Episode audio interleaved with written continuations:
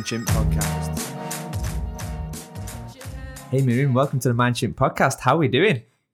Hey Danny, things are good. How are you? I'm, I'm wonderfully well. It's what?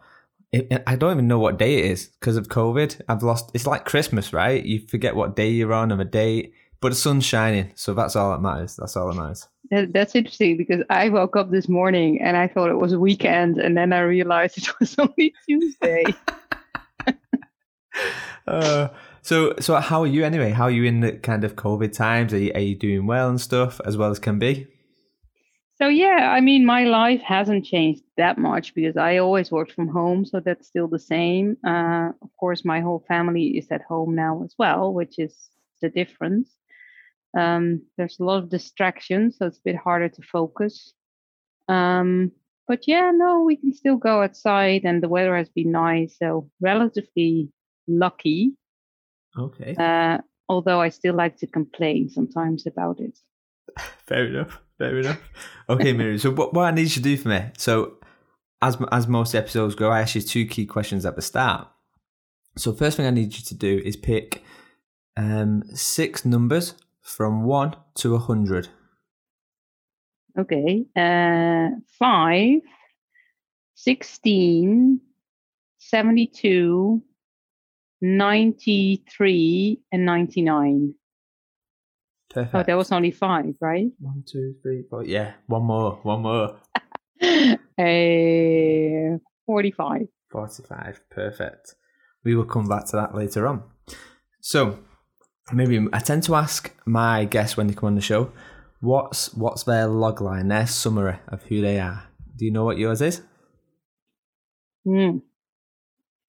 I would say maybe it's a bit pretentious, but anyway, I'll go with it. I think I'm a, a critical learner, always asking why. Oh, nice. Okay. Okay. I'm sure we will come back to that or we'll figure out why it is your log line. So, you know, Mary, me, me and you are, are kind of, you know, we're friends. We we talk, we have Skypes here and there. And uh, well, I like to think we're friends anyway.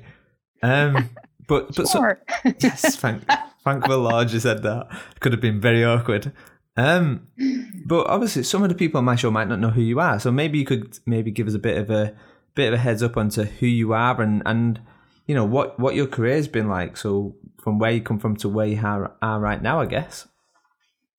Okay, so um, I was born in the Netherlands, and my career started there as a speech therapist, working with children with neurological um, problems and uh, after five years or so, I quit. Uh, I moved to Mexico and I started studying learning sciences. So I did that through uh, an online university in the Netherlands called the Open University.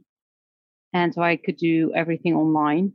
Um, and I did some projects like, you know, on the ground uh, in Mexico. And then I moved to Seattle. So I continued to study and completed, you know, a couple of internships in instructional design. Um, and slowly moved towards more like senior roles, more strategic roles, then moved to Dublin.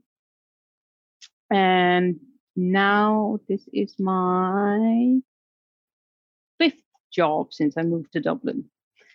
Wow. So, yeah, I've been here. I started with a couple of contracts first when I first moved here. So uh, now I'm with Accenture. I'm a learning experience design lead, which means that I basically lead like the front end design processes for internal clients. Um, I am usually involved uh, early days. So even when we don't know yet what the problem is that we're trying to solve sometimes, which I like because then, you know, you can at least think through like the whole uh, what's the problem? Are we solving the right problem? Are we solving the problem the right way kind of things. And then when we've determined what you know what part of the problem needs a learning solution i work with various teams in accenture to uh, i usually design like the overall framework and then work with the teams to you know develop it out and um, and deliver it um, whatever that means. It can mean many different things. But um, I consider myself almost as a um, uh, what's the word? I I feel that I'm responsible to make sure that whatever we design is aligned with what we're trying to achieve, which might sound like the obvious, but it's really difficult because in the process, you know, people come up with all kinds of ideas or they have uh, ideas around, oh, here's an interesting piece of content that we can use as well, or oh, we can play this game, or I've heard about this really interesting tool. So you have to be really like on the ball, like, okay, stop. This is what we're trying to achieve. Um, yeah, so I see myself as responsible for the whole design integrity of the experience. Cool, cool. And that's actually a really important part. That that thing what you talk about, kind of I try and call I call it magpie syndrome. Like, oh, shiny, new, must be the best thing. I, I am not suffering from that one. Some people are, but I'm not one of them. But I think I think that's so. I think it's key. You know, a lot a lot of the clients which I work with, it's a case of a lot of the time it's me going in there and, and trying to stop that and put the brakes on it. You know, shine is good if it fixes the actual problem, but actually, how much have you how much have you stress test that problem? And actually, is that the problem? Is that is that the downstream or the upstream problem? Like, there's there's so much to think about on it. I, I, yeah, it's it is important role. It's definitely an important role. So, out of all the places you've lived, which one's been your favorite so far?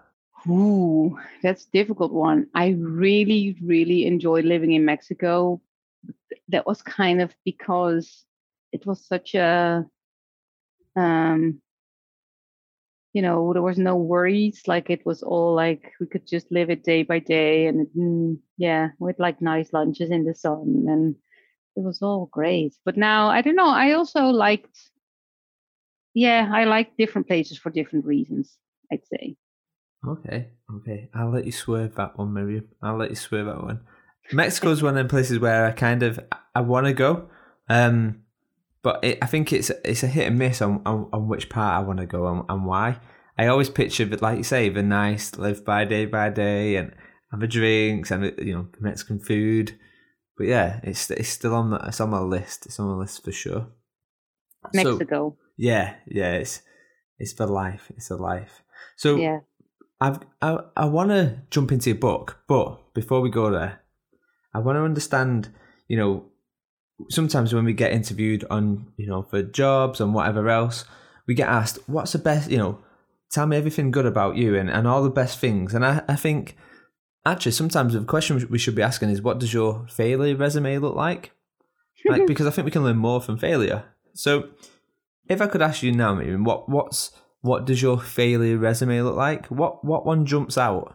And and that can be as from a as early in your career or as, as new as your career? What what's one what jumps out to you? How concrete does it have to be? Because I I have a generic one that I think is requires continuous work, which is that I like I'm really direct and and so sometimes I'm a bit confrontational and that uh, that is something that uh, I have to be really aware of and um, yeah, kind of figure out who can deal with that and who can't.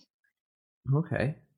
Okay, that's good. I think things need to be said, and I have to learn that you don't always have to say it. You can sometimes decide to not say it. yes, sometimes the best the thing best left unsaid is the best thing, right? I guess. Right. cool. Okay. Well, I guess obviously we know what your failure resume looks like. What's the most the, the your biggest personal success recently? Well, so I mean, the book is quite of like an obvious answer, I think, because I do feel, you know, it just takes a lot of effort, and I do feel that's an accomplishment. So I consider that a success, as in, you know, the completion of it.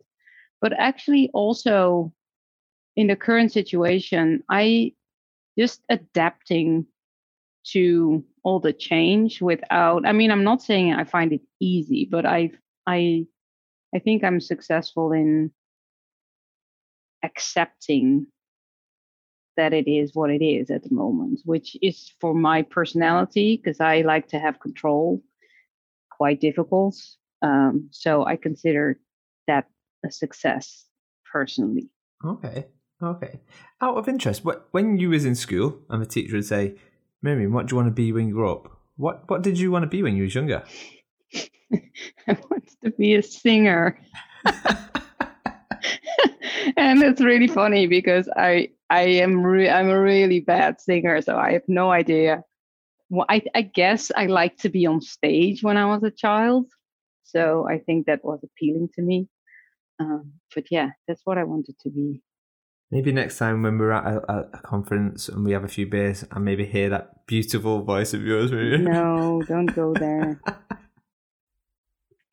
so, so kind of where where did that where did this um this desire come from to write this book? Like where where did that come from? So you know, I, I get some people, um, you know, love the idea of writing and, and doing blogs and stuff but actually, why did you decide to write the book anyway? Where where did that come from?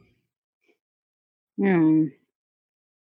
Well, so it's it's in the same along the same lines of why I'm writing my blog. Like what I'm what I'm trying to do um, together with with Paul Kirschner is drive change in the learning and education field.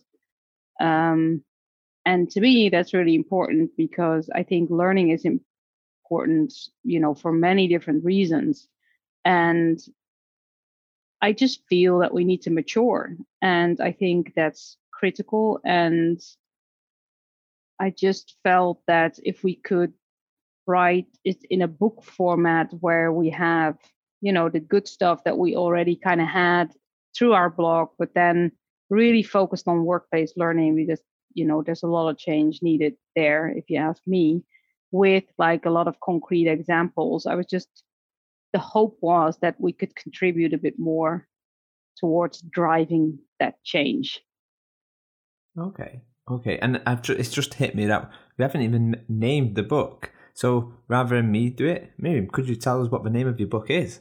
The name of the book is Evidence Informed Learning Design. Perfect. Perfect. Thank you. So so that that title, Evidence Informed you know, learning design. Where did that come from? Kind of, is that just something? Is that something you've took in your day to day job, and it's something you've done in your career? Just actually underpinning things with with evidence. Like, wh- wh- where did that come from? Yeah, that's and, and it's it actually is based on on what we do on our blog. Um, because that's about evidence informed learning design because that's basically what we do and although we acknowledge that you know evidence informed means different things right it's not just the scientific evidence, it's also your own expertise and the learner needs. Uh, and you know we can have other types of data as well, but we focus on the scientific part of it. Okay, okay. So obviously we're we're we're in the learning world, right? That's that's what we do. But actually, what did you learn about about in, you know what did you learn in the process of writing this book? learned writing is really hard um, for different reasons. I, I, for me personally, it's hard because the more I learn, the more I feel that I don't know enough. So it's really hard to stop at some point and accept that it's good enough for what you're trying to get across. Um, so that's one part of it. Um, I've also learned that it's, I think it's important to find some structure and really find focus time because if you can't focus, you can't write. Like you have to have space in your head and, you know, focus and otherwise you're not going to get it done, I think. Uh, also, I've learned that you have to be open to criticism because I think when you start writing, you're kind of stuck in your own bubble and your own thought process so you kind of need to accept at some point that people are going to say, so what? I, I had a colleague actually who, who has refu- reviewed the book and she was very good at say, okay, so what? Like, why do I need to care about this? Mm. And that's really good because, you know, you're so stuck in, at least I am, uh, okay, this is important, this is important. And, and then somebody asking you, okay, so why is it so important? That helps to take a step back and say, yeah, actually, why is this so important? And then you're forced to explain it in a different way. So, yeah, that's what I've learned. And um, also, I think that using authentic examples is really critical to get across what you're trying to get across, like make it practical. Okay. That sounds like the obvious as well, but But you know, when you talk about research and trying to translate it, then making an extra step um, and really make it practical is not easy sometimes. I was just going to say that sometimes that is the hardest step, right? Is is making it so it to some extent you want it to to be so in your face that you can't miss it, and sometimes that is by making it you know tangible and practical. But just going back to kind of the the, the first thing which you mentioned, and it probably it led me to two questions really. How how did what was your schedule like at read at writing? Was it kind of did you have like certain hours set to one side, or was it just when you felt inspired, or how how was that? No, it was not when I felt inspired. uh, no, no, I have like very busy family life on top of a full time job, so I had to negotiate uh, with my uh, with my husband uh, when I could get a block of time to to work. So I basically I had like like half day blocks on the weekend and then a couple of evenings uh, to write. So about I'd say eight to twelve hours a week. Right. Oof. I mean, Yeah. yeah. So it's, it's an interesting one. So I, I don't, you know, I have my partner and my dog. That's that's my life. Um, and and you know, I'm I'm in the process of writing something. But another question which kind of jumped out to me when I just listening to it, and what emotionally, how hard was it? So so when I'm writing now, I'm writing stuff and I'm going, that's a load of crap. I start again. Uh, and and sometimes I need my partner to go, no, that's really good. You're just being too too critical. Like, what was your emotional? Like, I, I can, I'm kind of assuming that um, you know, it had really high peaks and dips and stuff. What was that like? Yeah, I think there's there's um, a couple of things to that. Like w- sometimes I thought I wrote something really good, and then Paul kind of killed it, you know, because he's really critical. It was like this is a bunch of rubbish. Like, but yeah, I mean that's not nice, right? So then you get like like a Hmm. dip. Uh, but then of course, you know, I mean, he's he's really nice, so you know, he he would be able to like lift me up again and and try again.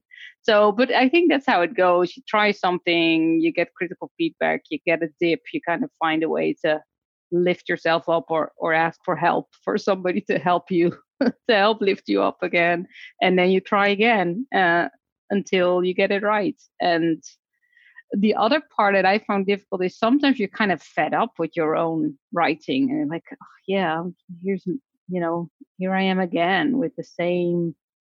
I I don't know. It's just kind of like, yeah, you you're so immersed in the in the content that at some point you're like, okay, can we just stop? Like, are we done now? Uh, so I think that's another part of it, like to just, you know, be enthusiastic and keep going. That's Mm. not always easy. Yeah, no, I can I can imagine. So obviously, you know, you mentioned you was doing this with with um with Paul and stuff. What's what's what's been the best and the worst bit about writing this book? I guess. Well, for me, like the one of the best parts is that I was able to write it with him because he is just so knowledgeable and um you know he he just has like such deep knowledge so it it really helped me to find the focus and narrow things down because um yeah sometimes when you when you know a little bit but not enough you have a tendency to kind of like ramble on about something. But because he knows way more than i do you know he was able to help me to kind of like ask a couple of questions to you know to help me narrow it down. And sometimes also the other way around happened where i thought it wasn't very good and then you know he was like oh this is this is actually really clear or whatever. So that's that was was um was good as well uh, but to me like the process is is something as well that um that was just one of the best as in i, I see it as a whole opportunity for professional development because I think writing itself really helps to process information in a really deep manner. So you just learn a lot yourself about, you know, when writing about mm. something, which is also one of the reasons I have a blog. Worst, finding the time, feeling guilty, you know, not spending enough time with my family. Um, yeah, there's always more research to be done so that's what goes back what i was saying earlier like you know you you feel like okay but i need to i need to know even more about this. I don't know enough. Yeah. so that i found that really difficult to stop and think say okay this is good enough. It is enough. And i think that that seems like that's where the pro- the struggle comes from right like what realizing when enough is enough um and I don't know. Like I've, I've kind of I've struggled with that a little bit myself at the moment, where it's like, right, you've explained this enough. You don't need to show lots and lots and lots of research. You know, one or two pieces of links and whatever is is enough research. Um, so it's good to hear that you know you struggled as well, which is weird to say. I think everybody who writes struggles. So, so if if I if you know if if my listeners were kind of listening now, and they ask you what one chapter should they read out of your book, and only one, only one, just to make it extra ad. Mm. What chapter would you tell them to read out your book? Mm-hmm. So I would go with something a bit more practical, I think, you know, to kind of um, seduce people to to read the whole book because I think most people prefer something that they can apply. Um, so there is in the fourth um, part of the book, there is um, it's called Find Focus, and that's about you know evidence informed tools and techniques and ingredients. And I think the ingredients that's chapter ten. Um, they're about um, so they're about the um, how am I going to say this? So you have like the the tools, techniques, and ingredients, and the techniques are more like um, you know the types of questions or tasks or uh, prompts or whatever. But the ingredients are like one layer deeper. And anyway, long story short, in that chapter, um, with the ingredients, we discuss worked examples. And to me, that is one of the most underutilized and misunderstood ingredients in workplace learning. So I would recommend to read that piece. Okay. Okay. So so I guess kind of you know, touching upon kind of them tools, techniques and ingredients, I think is that the bit where it talks about kind of if, yeah, efficient and effective and stuff? Is that is, is that where it covers that? No, that's throughout the whole book. So that's about the whole learning experience. So what we're saying overall is that you know, and when you design learning experiences, you need to uh, try to make them effective, efficient, and enjoyable. And when we say enjoyable, we don't mean like fun. We mean help people to achieve something so that they um, experience success. Okay. So that's something different. Um, no, the worked out examples are about you know when when when we think about solving problems, then what you need to do for novice learners, meaning people who are novice to completing a task. So it's not about domain knowledge necessarily. Uh, it's not about how experienced you are in your job. It's more if you're new to a certain task, then you're a novice learner for that specific task. And worked out examples focus not just on the what, but also on the how and the why. Okay.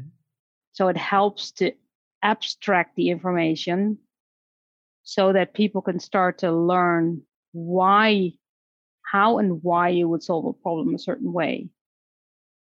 And that just helps to transfer it to various situations. Okay, so so kind of picking up on that why. So right at the start of the show, I asked you your your tagline, Um, and, and, and part of that tagline oh. was why. So so kind of yeah, break break down your your tagline. Tell me why you picked that one.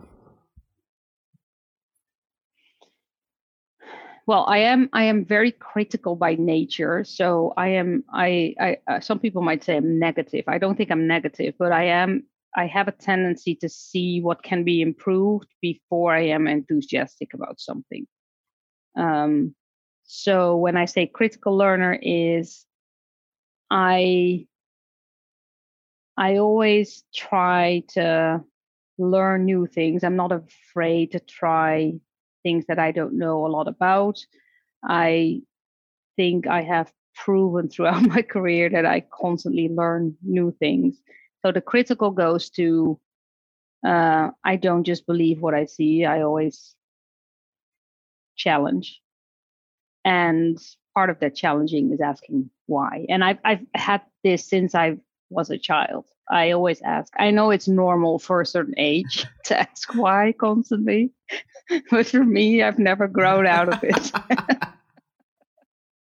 brilliant, brilliant.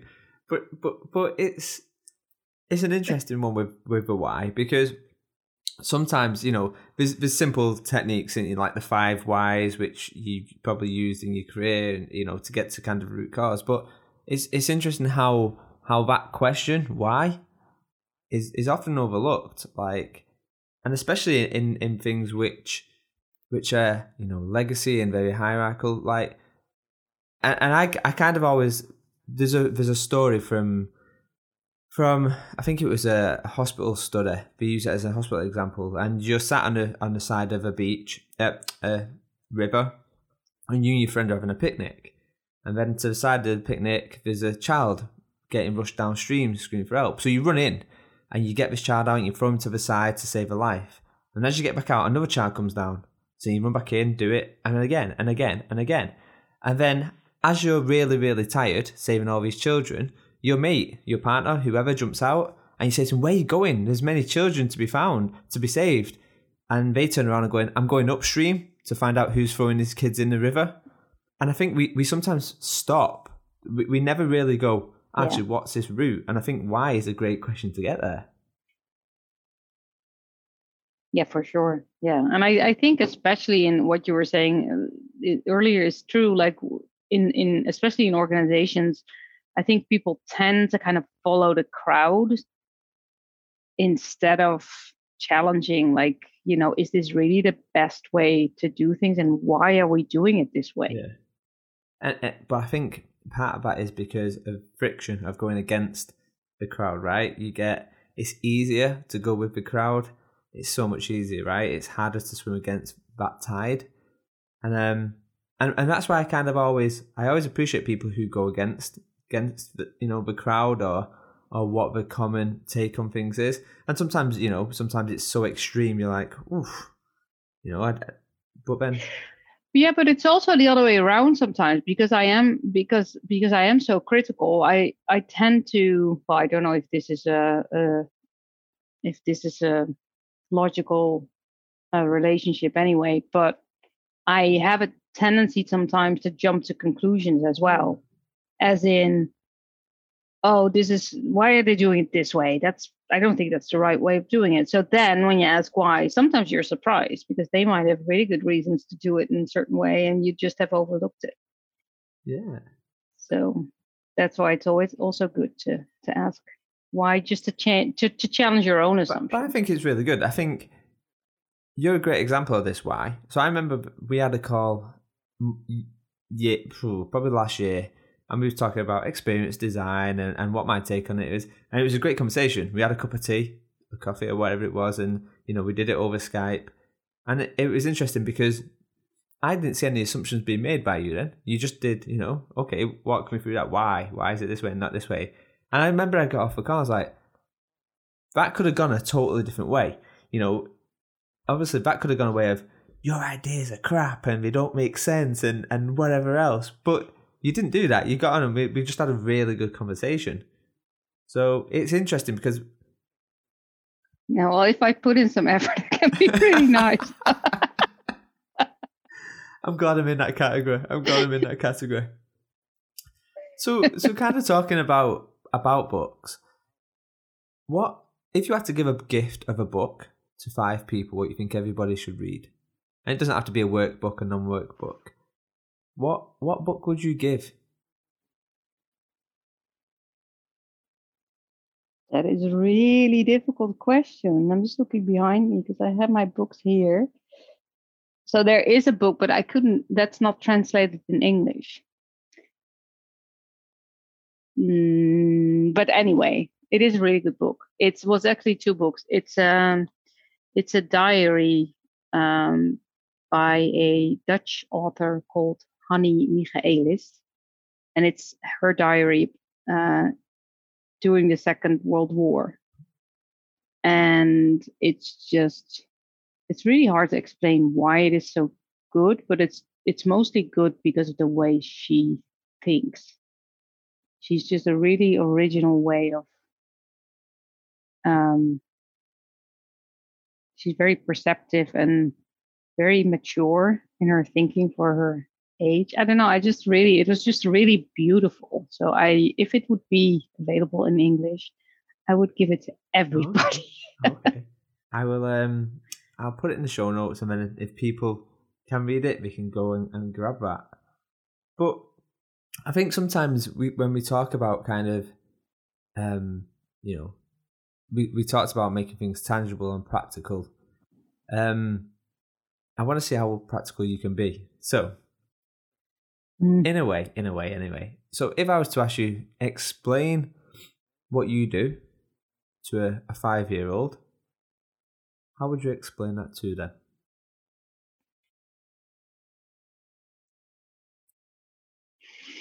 Hmm. I would say that I know quite a lot about how people learn and that I work in organizations or places, workplaces where people need to learn things, you know, to be able to do their job. And uh, I help them do that the best way they can. Okay. Okay. I like that. It's good. Good going. So these these questions are kind of you know they can be rapid fire or you can jump into them however however deep you want to however deep you want to go back. Um, if I was to answer you, ask you this question, tell me where your mind goes. Hey, sorry we interrupted your podcast, but we just wanted to let you know about Venderly, where finding learning has developed. At Venderly, we understand the pain points of looking for reliable vendors and securing new clients We've created a platform to help you with this, save you time, and help you flourish. We want you to be the first to see it, so head over to venderly.co.uk and take a peek. That's Venderly with a double N.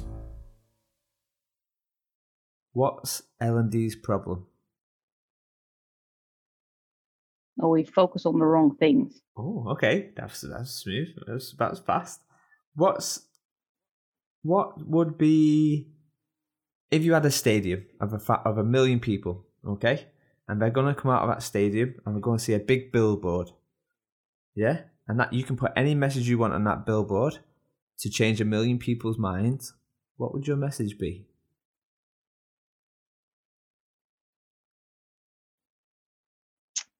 Jeepers, Danny. Um,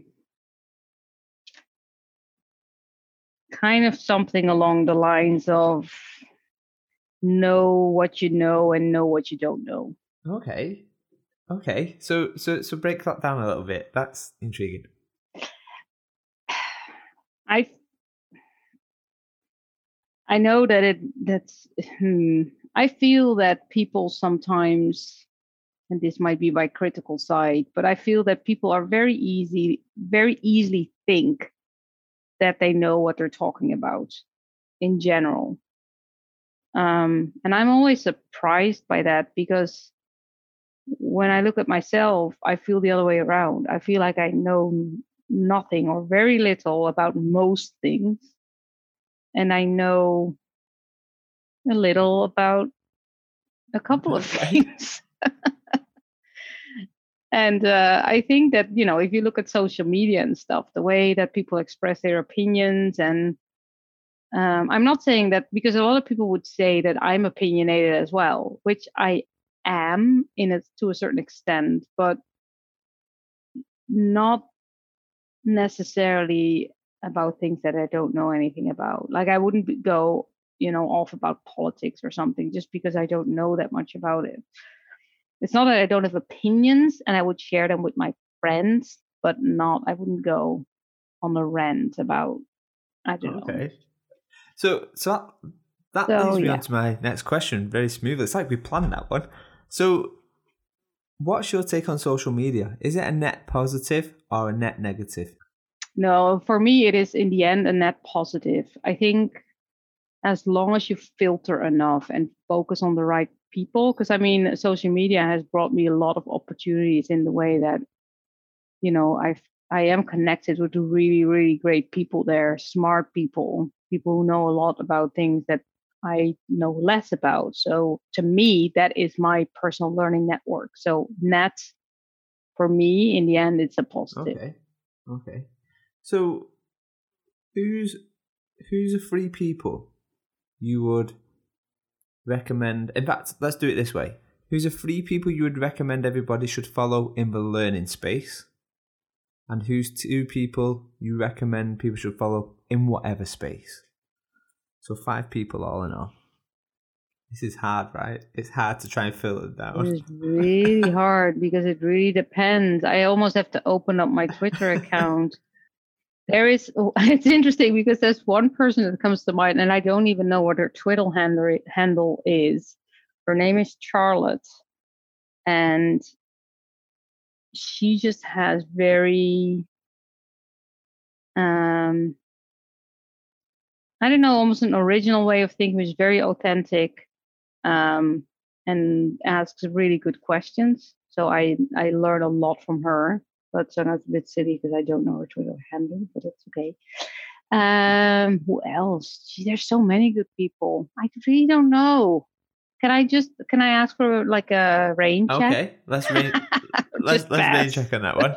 Um, you can you can have a think, and then if you send me over, I can tag them in the show notes. Anyway, mm, so okay. for people who are who are, in fact, let's. I want to actually I want to test your music out actually which is a bizarre one. um, what would your so let's let's picture this. It's a beautiful day. All is well with the world. Sun is shining. There's not a cloud in the sky.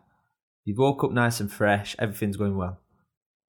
What's a what's a three tracks you play throughout that day? So maybe the track on the way to work, the track on your dinner, and then the track on the way home. What songs would they be?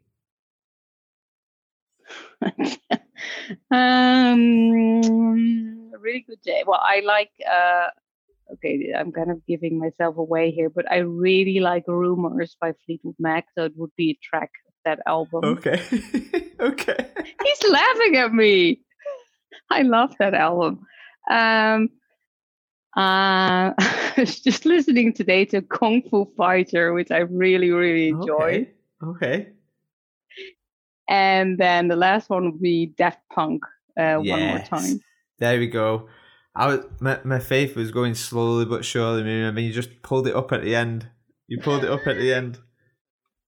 So, so I guess kind of just kind of you know getting close to the end here. and um, just being mindful of time. But for anyone who's new into L and D, or maybe they're, they're new and it's you know the first year, who what what three or four you know what tips, and this can be three, five, however many you want, but what tips would you recommend someone coming into our industry? I was just really like assuming that this person is not, you know, formally educated, uh, because most people in the learning profession aren't. Um, well, they are formally educated, but not in the learning, not in the learning sciences space or instructional design uh, space. I would recommend to really, you know, follow people, learn from people who do their due diligence and do a lot of reading into the research. And that can be, you know, wide, wherever your um, preference is. It could be more into you know behavioral sciences or um, training sciences but you know know kind of like go look for the giants like what are the things that we that are really grounded in research and and what are the things we know are effective. And also don't jump on those bandwagons like just don't like don't drink the kool-aid. Um move away from the shiny object stuff. Um yeah and just like really keep learning yourself because honestly i think a lot of learning people could do better. Yeah it's an interesting one right? That, that we're in a learning space and, and there's many of us who don't continually learn and, and don't like i have so many blind spots in my game it's untrue. And and and it's it's hard because you show vulnerability by saying that. And i think you, you alluded to this earlier Mirjam like being able to say i don't know is but then there's a difference between the people who don't know and strive to find out and the people who stick their head in the sand and hope for the best. And I think the, the, the worst are the people who pretend they yeah, do know. That's, that's true. That's true. That is very true. Indeed. So I guess, you know, right at the start, near well, near the start of the show, I asked you what did you want to be when you was a young girl? And obviously, Mirjam, you know as as I do that we never really stop growing up. So if I was to say to you now, Mirjam, what do you want to be now when you grow up? What would you say? Um, hmm. Well, I I am in in the right field. I just I think I would like to be in a place where where like where we really where I'm with a working with a group of people who really try to do the same things as I do with like critical people, right? Not, I mean, not people who come into my bubble and we all believe the same things, but you know, people who want to achieve the same thing, which is, you know, maturing the profession. So, I mean, I am in the right profession. If I, if I, if I would need to do something else, I would just like to retire and just uh, read books. That sounds like heaven. That sounds like heaven.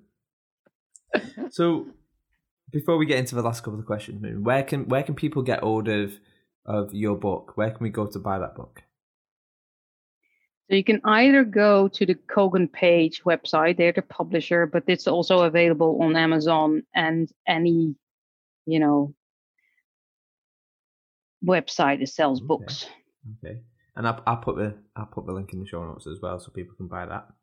Um, right at the start of the show, I asked you to pick six numbers. These six numbers tally to six random items on my list. And the task here, oh. Mirjam, is you're on a desert island and you've found these six items, okay? I need you to tell me what you're going to do with them. So, okay. your six items are some nail clippers, a shovel, a button, uh, do I need to memorize you can this? write them down if you want. I'll I'll let you quickly write okay. down. Nail clipper uh, was the old shovel. Um, a button. Yeah. A button. Um. Okay. Some sandpaper. and a piece of card. yeah, you know, card? like um, paper and card, cardboard. Yeah. Okay. Okay. Okay. Okay what am I going to mm. do with them? Um, so I'm on a desert island, so uh, I, am going to use these items to survive there. Okay. So, I don't know. I'm yeah, asking. Want, it, the choice is yours. You can either survive or do whatever you want with them. It's funny. I had a similar activity a while ago, like an icebreaker, energized kind of thing, and we just opted for the wine and just drink wine until we died. so I actually prefer that approach. I have no idea, Danny. Um, well, the nail clipper is just handy to clip nails. Okay. Um, I am going to use sandpaper to. Uh, I'm just gonna do it to kind of like keep myself occupied. So I'm gonna sand like you know branches or whatever and make them like really smooth. And then um, I'm going to use the shovel to just dig a nice deep hole so that I can die. and I just uh, I'll put the button on my forehead so that uh, so that when I die, like and you know, people will find me later. They would wonder what that button. Oh, I like that. the cars, I don't know. I will just um, throw it away. Okay. No okay. Good skills. Good skills. So, maybe where where can people find you? Where can we where can we go to find you? So my Twitter handle is Mirjam N. So it spells M I R J A M and then N as in Nancy. Um, uh, and on LinkedIn, of course, just you know, use my name, Mirjam Neelen. Perfect. Perfect. Again, I'll put all them in the show notes. And just maybe the blog is nice to mention as well. Uh, it's three star learning experiences. Mm. Dot WordPress. Perfect. Perfect. Well, Mirjam, it's been an absolute pleasure. Thank you very much. Well, thanks for challenging me, man. This was yeah, hard. It means that you can go and drink some wine now, though. You, you know, job done. Job done. what day was it again? It's weekend, weekend right? Weekend. Cheers, Mirjam. thanks so much.